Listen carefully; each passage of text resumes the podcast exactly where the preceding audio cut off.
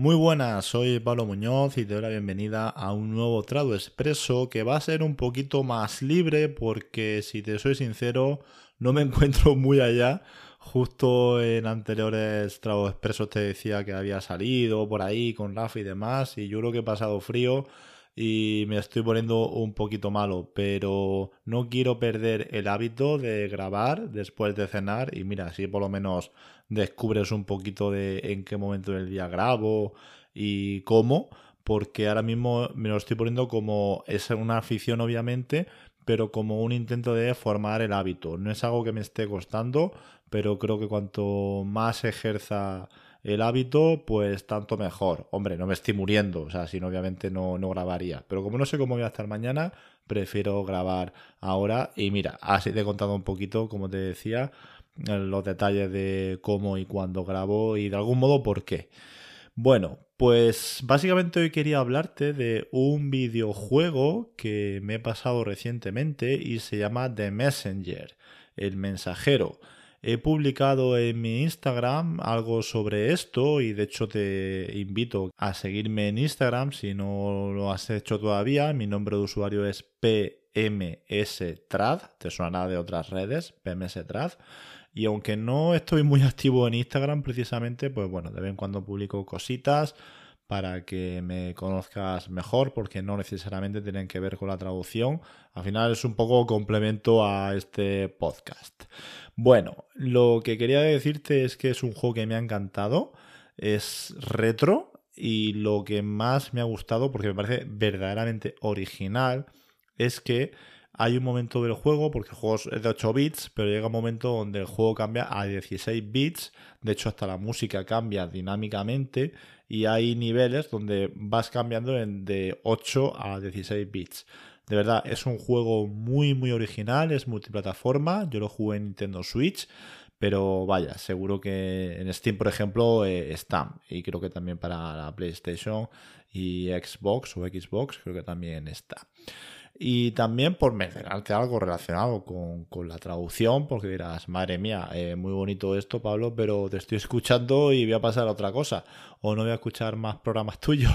Bueno, pues quería hacer énfasis en que el texto está genial, la traducción está muy bien, pero hay que reconocer que el mérito creo yo, está en, en, el guionista o los guionistas o la guionista, no sé quién será exactamente, del original.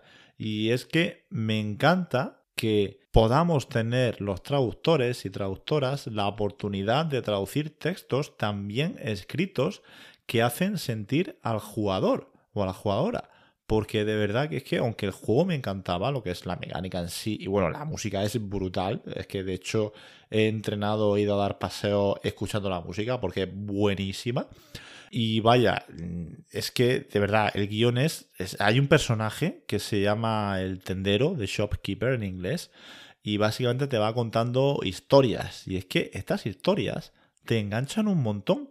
Están tan bien escritas que te ríes, aprendes, mm, llorar no, pero incluso. Es que recuerdo una vez que hay como una especie de metaconversación en el que te está hablando a ti como jugador que, es, brutal.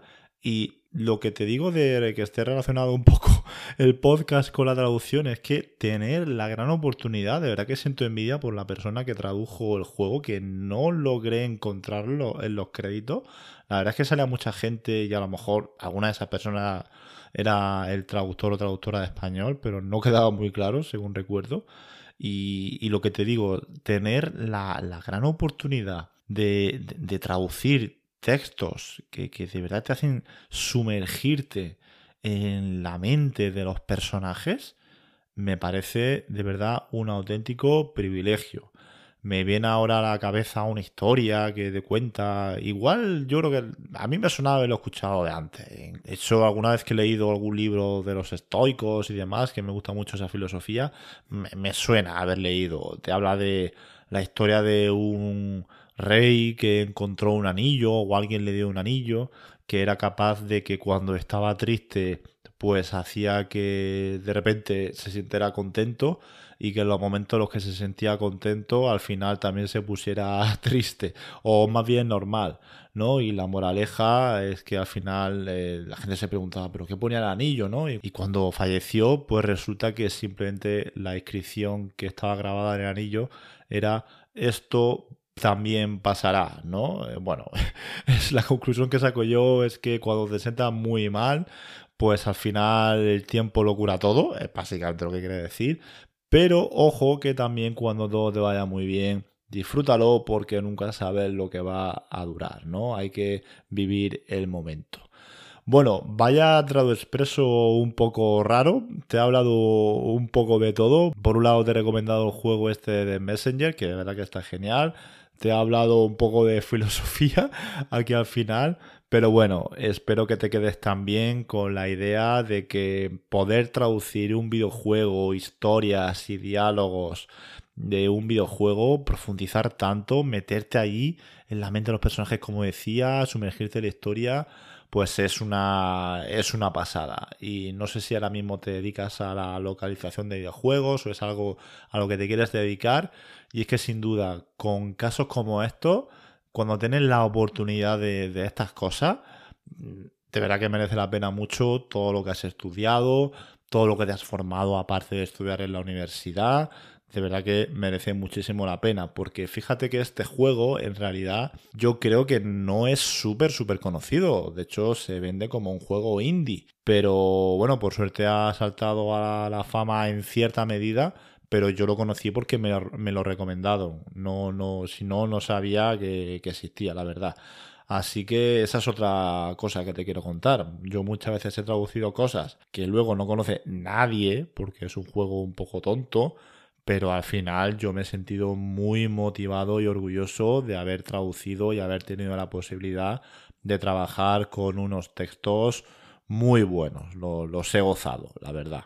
Me pasa, por ejemplo, con un videojuego, ese es de los más largos que he hecho así últimamente, tiene ya un tiempo, que se llama Demon X Machina, es para Nintendo Switch, aunque luego ya creo que se hizo multiplataforma o al menos está en Steam.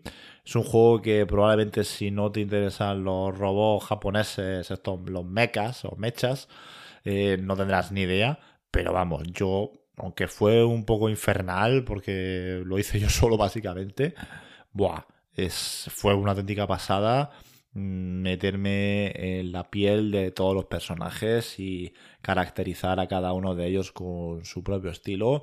Para mí fue una pasada. Ya digo, muy probablemente casi nadie conocerá el juego, pero nadie me puede arrebatar lo que disfruté traduciendo ese videojuego.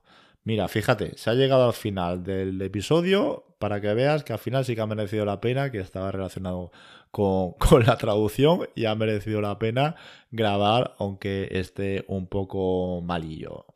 Bueno, espero que te haya gustado este Expreso y si todo va bien, nos escuchamos pronto. Hasta luego.